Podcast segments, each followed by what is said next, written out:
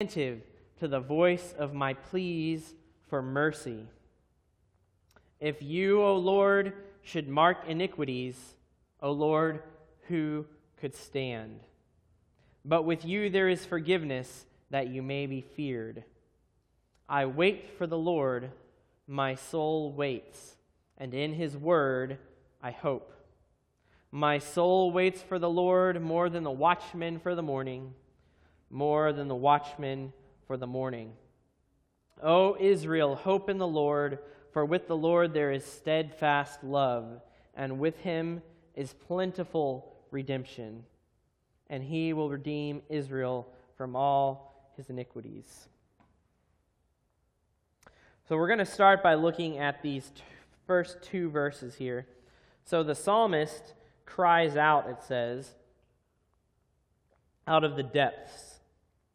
Um, the Hebrew word here literally means depths or deep. The psalmist feels, he's trying to describe, he feels as if he's somewhere deep below, such as a pit or a valley, maybe the bottom of the ocean. But the psalmist is not talking about physically being somewhere. Um, the word, as used here, implies deep affliction or dejection or distress. Now, I think most of us can relate and have felt like they've been in the depths before. Maybe you even feel like that this morning. Have you ever felt like you're down in the depths, in the pits? Anyone? Um, the psalmist may have been afflicted by some sort of great loss. It doesn't give detail here, but he may have been afflicted by some sort of great loss. Um, who's lost a loved one before, or a family member or friend? It's really hard. Um, the pain and affliction that comes with losing someone you love is a good description of these depths that the psalmist is crying out from here. Um, who in here has dealt with or is dealing with the affliction of physical pain or suffering? Anyone? Um, that's also a, a, good, good description for the, the depths he's crying out from here. I was talking to someone the other day who's dealing with shingles, and he said the pain is something that you cannot describe and you cannot understand until you go through it yourself. Um, he, he, said, I can't even put into words what it's like, um, but he asked that I would pray for him. And I know that there's quite a few of you in here, as you just raise your hands, that struggle with different physical afflictions. And sometimes it can feel like you are in the depths of despair, right?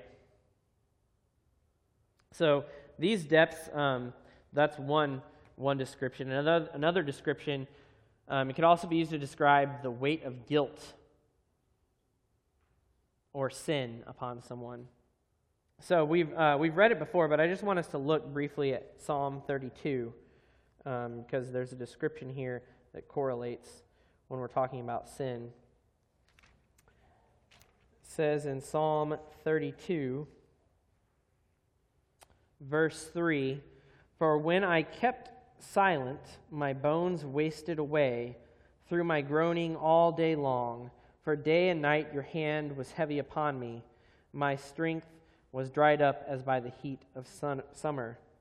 I acknowledged my sin to you. I did not cover my iniquity, and I said, I will confess my transgressions to the Lord, and you forgave the iniquity of my sin. So he's talking here about sin, and he's talking about the, the weight that it can uh, leave on you. Um, when we carry around unconfessed sin and we let it have our way with our lives, you can feel like you're in the depths. A lot of times we try to cover that up. We don't want people to see that, but it can feel that way because we are down in the pit of sin. Sin leads to brokenness and it leads to death and it weighs heavy on you. Has anyone ever experienced that before? Have you ever been like in that place where sin has weighed heavily on you? Anyone? So you know, you know what I'm talking about. You can feel in the depths. And lastly, these depths could also describe just the distress of our mind and our emotions over various things. Has anyone ever felt depressed or disappointed before? I would assume most of us have. If you've ever felt like you don't have any joy, um, a lot of different things can cause that, whether it's our own sin, sometimes it's the sin of others, or the fallenness of our world. Um, we can be disappointed in the choices that people close to us make. Um, our bodies break down. I'm already starting to feel a little bit of that. Um, I would imagine some of you in here, older than me, can say amen to that even more. Um, but our minds can suffer afflictions too. Like the fall affected our whole bodies, including, including our brains. Um, but there's other things in our lives that can cause us to feel depressed or disappointed. Um, you might see the sorrows of other people and feel overwhelmed. Some of you are really um, empathetic, and you see somebody suffering, and you just take that upon yourself. Um, we might see the wickedness of our culture and humanity and feel despair. I was talking to someone the other day, and he was just overwhelmed with despair looking at how dark things looked in our culture. Um, we may weep over those that we love who don't know Jesus and sometimes feel like there's no hope for them. But um, those are some different, different descriptions here of the depths. But has anyone in the past few months felt like you were you can relate to some of those things? Any of them? Yeah. Um, so I encourage you. This psalm today is for you. This psalm is for you. Whatever the depths are that you might be in right now, you have the privilege to call out upon our Lord and Savior. When you are in the depths, it is right for you to call upon Jesus. So sometimes we are in the depths um, because we've taken our eyes off of the Lord and we've kind of walked right into them ourselves. Sometimes we get ourselves into that place. Um, other times, God may lead us through difficult things that make us feel that way um, to cause us to fix our eyes on Him and remind us that we do need Him. Hebrews 12 says that the Lord disciplines those He loves, right? He punishes everyone He accepts as a son. But the psalmist here, regardless, he's crying out to the Lord from the depths. And whatever it is that's going on, it seems serious. He pleads with God to hear him. He says, "O Lord, hear my voice. Let the ears, let your ears be attentive to the voice of my pleas for mercy." He's in some kind of deep sorrow, whether because of affliction, conviction of sin, or his circumstances, and the psalmist needs Jesus. He needs God's mercy, and he's earnestly pleading here. You can tell that by the repetition, um, by the way he is speaking in this psalm. And there's something that we need to learn from that uh, as, we, as we go forward through this. When you are in the depths, church, do you cry out to the Lord earnestly like this? Do you? Or do you complain to people and pout? I mean, that, that can be a natural reaction, right? Do you vent to your friends or to family or post things on social media? Or do you cry out to the Lord with all your heart? That's what we need to do. Sometimes we try to fix whatever it is on our own, right? We're in the depths and, and we try to climb out ourselves. We try maybe to do good works to make up for our sin that we're feeling conviction over. Um, we try to go and do fun things so that we don't feel down. Uh, we try a bunch of different medicines or doctors for our physical pain. And those things in themselves are not bad, okay? God has created us to do good works. We don't do good works to make up for our sin, though. And that doesn't hold the answer. Um, it doesn't erase sin. Only God can do that. And if you read your Bibles, you see God created us to enjoy creation. He created us to enjoy things. There's nothing wrong with going out and having fun. But if you end up seeking joy from created things instead of the Creator, you're going to come up empty in the end. We're supposed to delight ourselves in the Lord. And God has given us a wonderful gift in medicine. He has gifted wonderful doctors with a lot of wisdom to know how to use medicine, how to perform surgeries. But the great healer is Jesus, not a doctor, not your medicine. So when you are in the depths, when we are in the depths, it is not that we should not do any of those things, but our first and foremost action should be to call earnestly to the Lord. Like, God, what this thing, whatever it is, like, I need you. I need you. I can't do this on my own. I can't see a way out of this. I need you, Lord. Please hear me when I cry out to you. hear my cry for mercy. That needs to be where we go. We go to the Lord and we earnestly cry for mercy. And I will confess that I do not pray like this nearly as often as I should. But turning to the Lord and crying out to Him is where we need to go. It's what we need to do when we are in the depths. So, in the next two verses here, uh, we see something both terrifying and something beautiful. Uh, the terrifying thing it says, "If you, O Lord, should mark iniquities, O Lord, who could stand?" So the psalmist is saying, "Who can stand if the Lord looks at our sin?" Right? What is the answer to this? Like, no one. Right? No one. Turn to Romans chapter three.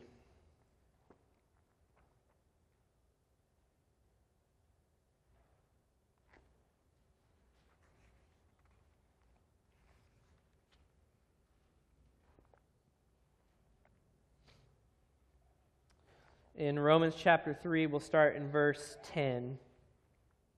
It says, As it is written, no one is righteous, no, not one. No one understands, no one seeks for God. All have turned aside, together they have become worthless. No one does good, not even one. Their throat is an open grave. They use their tongues to deceive. And then if you jump to verse 23, most of you probably have this memorized, Romans 3:23, for all have sinned and fall short of the glory of God. So who can stand before the Lord on their own? No one. No one. We cannot. We are not righteous. We have a problem. That problem is sin. We have fallen short. And this is the terrifying part for humanity, right? No one can stand before the judge of the living and the dead and say that they are innocent. You can't stand before God and say that you have the righteousness that you need, at least not on your own. Romans 6 tells us the wages of sin is death, so this is a problem for us. And then in this psalm, he follows directly, as you would if you're looking through Romans and the gospel, to the beautiful part. It says, But with you there is forgiveness, that you may be feared. And the Hebrew word here used for forgiveness also means pardon. So, our hope in standing before God is not anything we have done or we can do. It's not in a hope that we can justify ourselves. It's not in a hope that we can prove that we have not sinned. It's not in a hope that we can explain away why we have sinned. It is not in a hope that we can offer an apology to God for our sins. Our hope in standing before God is that He forgives and pardons sin because of what Jesus has done only because of what Jesus has done. Romans 6:23 does say the wages of sin is death, but the free gift of God is eternal life in Christ Jesus our Lord. So we confess our sins to God and we believe in Jesus. In Christ alone our hope is found, church. The debt of sin, it was not just forgiven. Okay, it was not just forgiven. It was transferred, you could say, to Jesus. Jesus he obeyed the Father and he voluntarily he went and he took all of it upon himself and he paid it for you. Your sin was laid on Jesus, not on someone else. You didn't erase it yourself. It was laid on Jesus. He took it upon himself for you and he paid it for you on the cross. And now you get to stand both forgiven and righteous because Christ has given you his righteousness as Pastor Mike talked about at Reformation Wednesday the other night. So if you're this mor- here this morning and you haven't trusted in Jesus, I, I encourage you, you can do so right now. Romans tells us in chapter 10 if you confess with your mouth that Jesus is Lord and you believe in your heart that God raised him from the dead, you will be saved. You can be saved from your sin, saved from death, saved from hell. For with the heart one believes and is justified, is made right, and with the mouth one confesses and is saved. Everyone who calls on the name of the Lord will be saved. And, and you can do that this morning. You can confess that you're a sinner and that you need to be saved. You can confess that Jesus is Lord and you can believe in him. And I pray, if you have not, that you decide to do that. But to those of you who are in Christ, who have already done that, let me say this. When you're in the depths, crying out earnestly to the Lord, remember his grace and mercy. Remember what he has done for you. Remember that your hope is found nowhere else but in Jesus. You don't stand before God condemned. You stand before God, your Father, who loves you, clothed in the righteousness of Jesus. That's who's standing before God when you cry out. When you cry out to him. Don't forget what you were, but don't live there. Remember that you've been washed clean. If you've been wallowing in the depths of sin and that guilt is hanging on to you, just confess it and cry out to the Lord because there is forgiveness. As he says, the psalmist says right here, with you there is forgiveness. So don't put it off. Cry out to the Lord this morning. And then worship. Okay? Remember what Jesus has done for you, all of you who have trusted in him, and worship. It says, With you there is forgiveness that you may be feared. Okay, so Scripture is not talking about walking around afraid after you've been forgiven. The idea is not for this pardon you have been given to induce fear in you, but to produce reverence and awe and worship in you. When you see what Jesus has done for you, it should cause you to worship. It should cause you to stand in reverence and awe and astonishment. It should lead you to worship and serve. It should lead you to real reconciliation because you stood beneath a debt that you could never afford, and Jesus paid it for you. He took it for you. You are free, and you are free to worship. We move on to verses 5 and 6. It says, I wait for the Lord, my soul waits, and in his word I hope. My soul waits for the Lord more than the watchman for the morning, more than the watchman for the morning.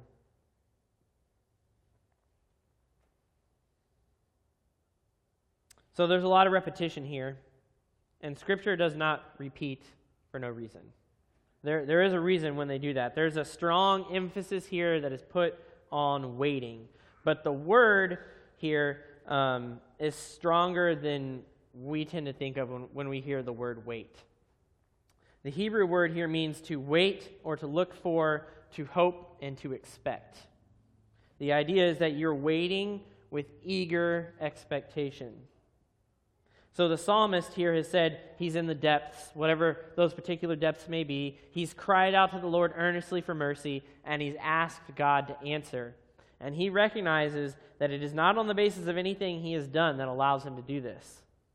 It's only the mercy and forgiveness of God. But he trusts, and after he's cried out, he waits. He says, I, I wait, my soul waits. He's committed to looking for and eagerly expecting God to hear his cries for mercy and act. He's not crying out and saying, well, maybe God will do something.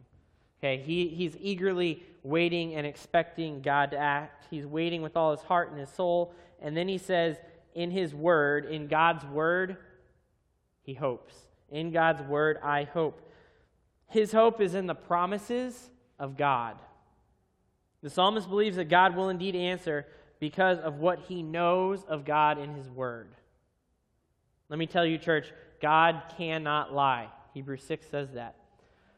When he says something will come to pass, it will. It will. He cannot lie. And one of the things that you need to do when you are in the depths is you need to consume God's word. Satan lies to you, the world lies to you, and you know what? We lie to ourselves, even. You need to saturate yourself with the promises of God when you are in those dark and deep places of affliction, grief, despair, distress, and sin. And you've got to combat those lies that come at you by filling yourself up with God's word. Psalmist says, In his word, I hope. And hope is another one of those words that we use way too often today and that does not carry the kind of weight that it should. We say things like, I hope the Cardinals will win tonight. Laura and I went to the Cardinals game the other day for her birthday, and we both said, I hope the Cardinals win tonight. I will not lie, I was very nervous that they were not going to win. Um, uh, there was not a lot of expectation in one sense there. Um, So we use it in a different way. We, we say it like that. Um, maybe we really want them to win, but we're not really sure if they're going to. Um, if there's any students in here, you maybe say things like, I hope I get a good grade on this test, even though I didn't really study and I don't feel very good about it. Um, you don't really think you're going to get a good grade, you just want one. We say things like, I hope it doesn't rain as we watch storm clouds rolling in on our picnic. Really, we're saying, hey, I don't want it to rain because I don't want to, I don't want our party here canceled. But when the Bible uses the word hope, it's talking about something sure. Okay, something that we don't have yet, but we are certain to have. When the psalmist says, In his word I hope, he's saying he is certain of the Lord's promises, even though he doesn't have them yet. So it's not a maybe, it is a for sure, even though he does not yet have it. He is certain of God fulfilling his promises, of doing what he has said he is going to do. So when you're in the depths and you cry out to the Lord, and then you wait on him, you're, you're eager, eagerly expecting him to come through for you because you're consuming his word and his promises and trusting that what he has promised to bring to pass, he will. That's what you need to do when you feel in those depths. And the psalmist says in verse 6, again, more repetition, I will wait for the Lord. My soul waits for the Lord more than the watchman for the morning, more than the watchman for the morning. And he, he says that twice. And uh, theologian Albert Barnes says about the watchman in this phrase. He says, The idea is that of the watchers or night guards who look anxiously for the break of day that they may be relieved. It is not that of persons who simply look for the return of day, but of those who are on guard, or it may be who watch beside the sick or the dying, and who look out to the east to mark the first indications of returning light. To them, the night seems long. They are weary. They want repose. All around is cheerless, gloomy, and still and they long for the first signs that light will again visit the world. Thus, in affliction, the long, dark, dreary, gloomy night of sorrow, the sufferer looks for the first indication, the first faint ray of comfort to the soul. Thus, under deep conviction for sin and deep apprehension of the wrath of God, that night, the dark, dreary, gloomy, and often long, the soul looks for some ray of comfort that God will be merciful and will speak peace and pardon. If you've ever really been afflicted or if you've been in the depths of despair, you should relate to these watchmen and what, what Barnes just said. Do you long for those rays of light to break through the darkness? Do you long for the mercy and grace and peace of God to break forth into your life in the midst of your affliction, in the midst of your sin, or in the midst of your depression? If so, you're in the same spot as the psalmist here. That's what he's longing for. This psalm directly addresses you. Let's uh, finish off the last two verses here. O Israel, hope in the Lord, for with the Lord there is steadfast love, and with him is plentiful redemption, and he will redeem Israel from all his iniquities. Church, he's saying, hope in the Lord. We don't put our hope in other places. If we do, we end up disappointed. Our hope is not in America. Our hope is not in our government. Your hope is not in your family. It's not in doctors. It's not in medicine. It's not in money. It's not in your own strength. If you hope in any of those things, they will fail you. That is not where we put our hope. When you're surrounded by darkness and you're in the depths of affliction and distress, do not despair. Because even in the darkest night, even when things seem like they can't get any darker, when it seems like they can't get any worse, you are not left alone. Do not despair. You are not alone. You have a loving Father who cares for you. The morning will dawn, and the light will break through, and the night will end. Deliverance will come at some point. Remember what hope means. We are certain of something that we will have, but do not yet possess. Our hope is in the Lord that he will deliver us. He will deliver you. In what timing and in what manner, I do not know. I am not God, and you are not either. But deliver you, he will. He will deliver you. You can be absolutely sure of that if you are in Jesus. How do I know this? How do we know? This right here. Because of God's promises, even if even, even if it's going to be at the very end. The answer for your situation, it might come miraculously, and it might come soon, and it might astound everyone. Or the answer for your situation may take years or even longer. But if it does, remember that you are not alone. Christ will hold you fast. He will not let you be tempted beyond what you can bear. He will provide a way out. That's what he says in his word. And you need to cling to his promises. However long it takes and whatever form it comes, we can be sure deliverance will come. One day, God will make all things new. I want to read from Revelation chapter 21. Anytime I'm discouraged, I go and I, I read Revelation 21.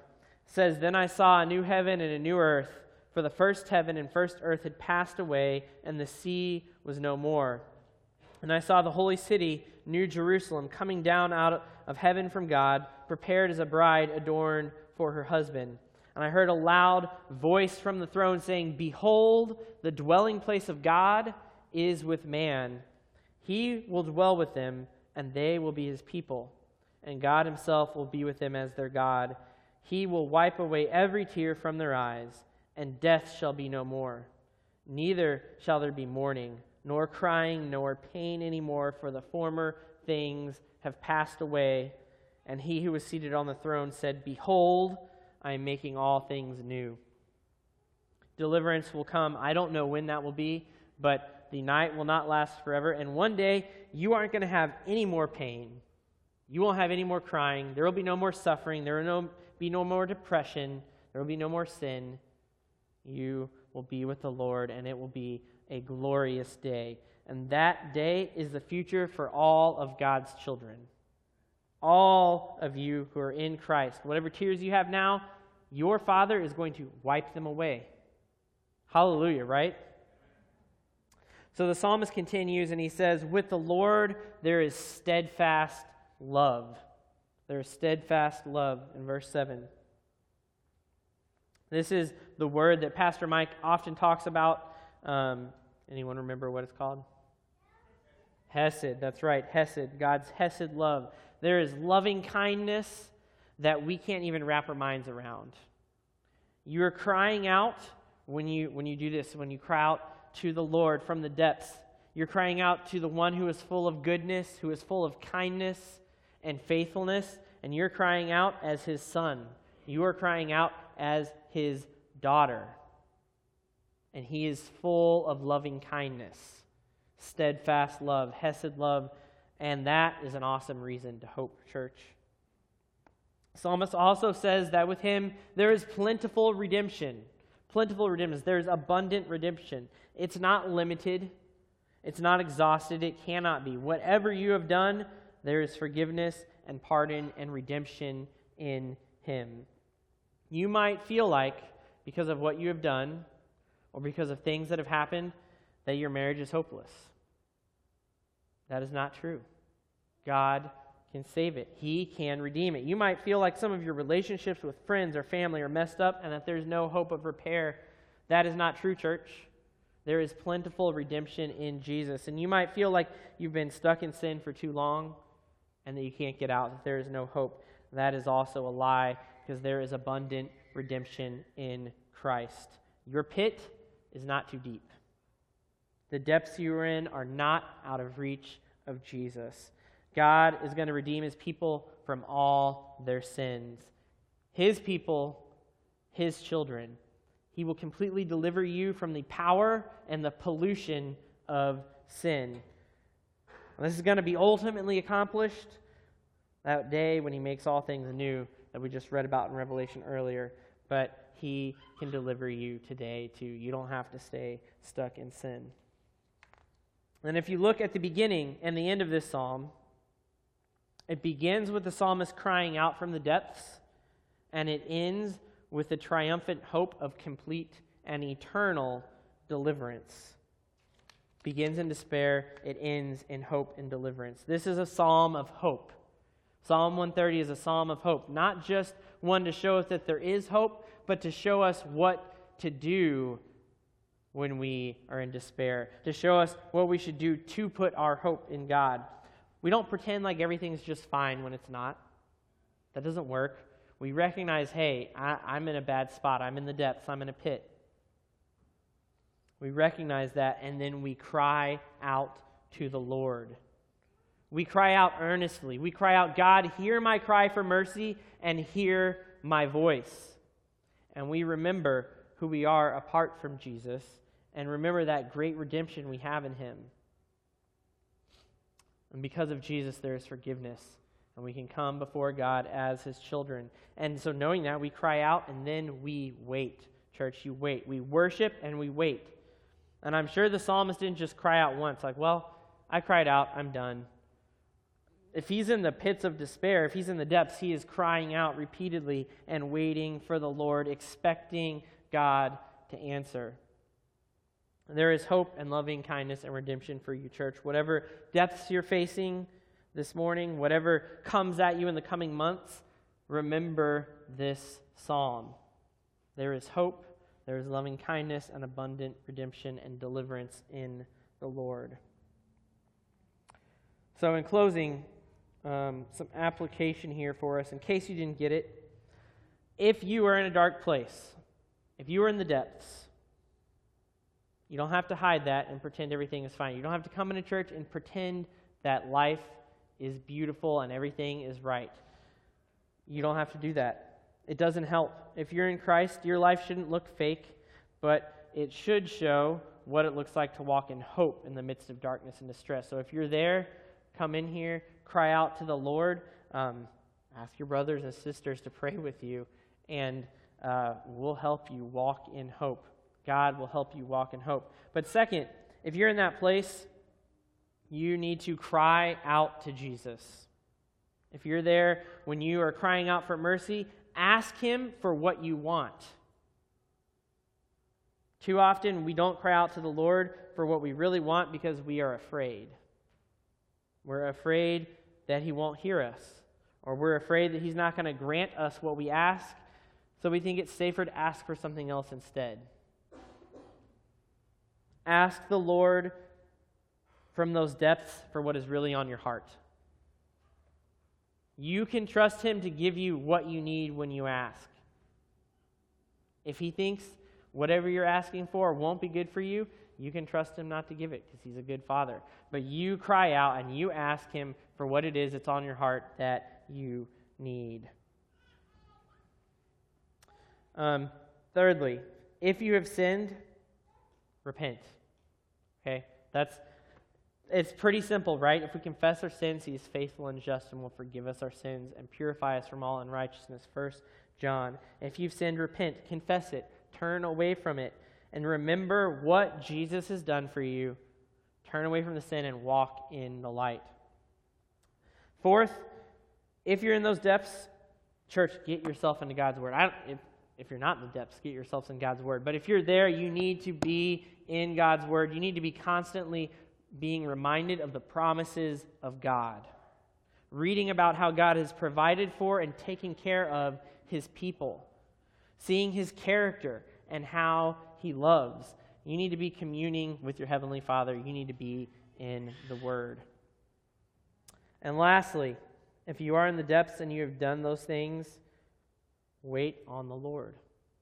Expect to see him move. Remember the word hope, it is certainty.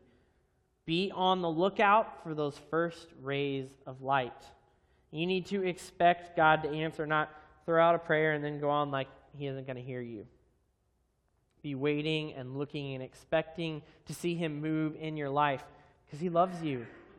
He hears you and he cares for you. And while you're waiting, worship. Go to church and sing with all the strength you can muster. Might not be a lot some days. Sing with all the strength you can muster. Your hope is not in your situation, it is in your God. Go to church and serve God with reverence. Go to church and expect Him to work through His people because He does. He works through His people. Expect Him to work in your life. God is real, He is here. We're in His courts this morning, we are in His presence. He works in your life. We're not gathering here on Sunday mornings just for fun. I, I do enjoy being with you all, but we don't come here for fun. We aren't gathering because it's a tradition or a habit. We gather to meet with and worship our holy God and heavenly Father. We gather to lift up the name of Jesus together. And when we gather to do these things, the Holy Spirit works and speaks through his people, and they minister to each other he speaks through His Word, He speaks through the songs, He speaks through His people. So open up and put yourself in a position to see that light break forth as you worship and as you wait. Hope in the Lord, church. There truly is loving kindness and plentiful redemption in Him. Let's pray.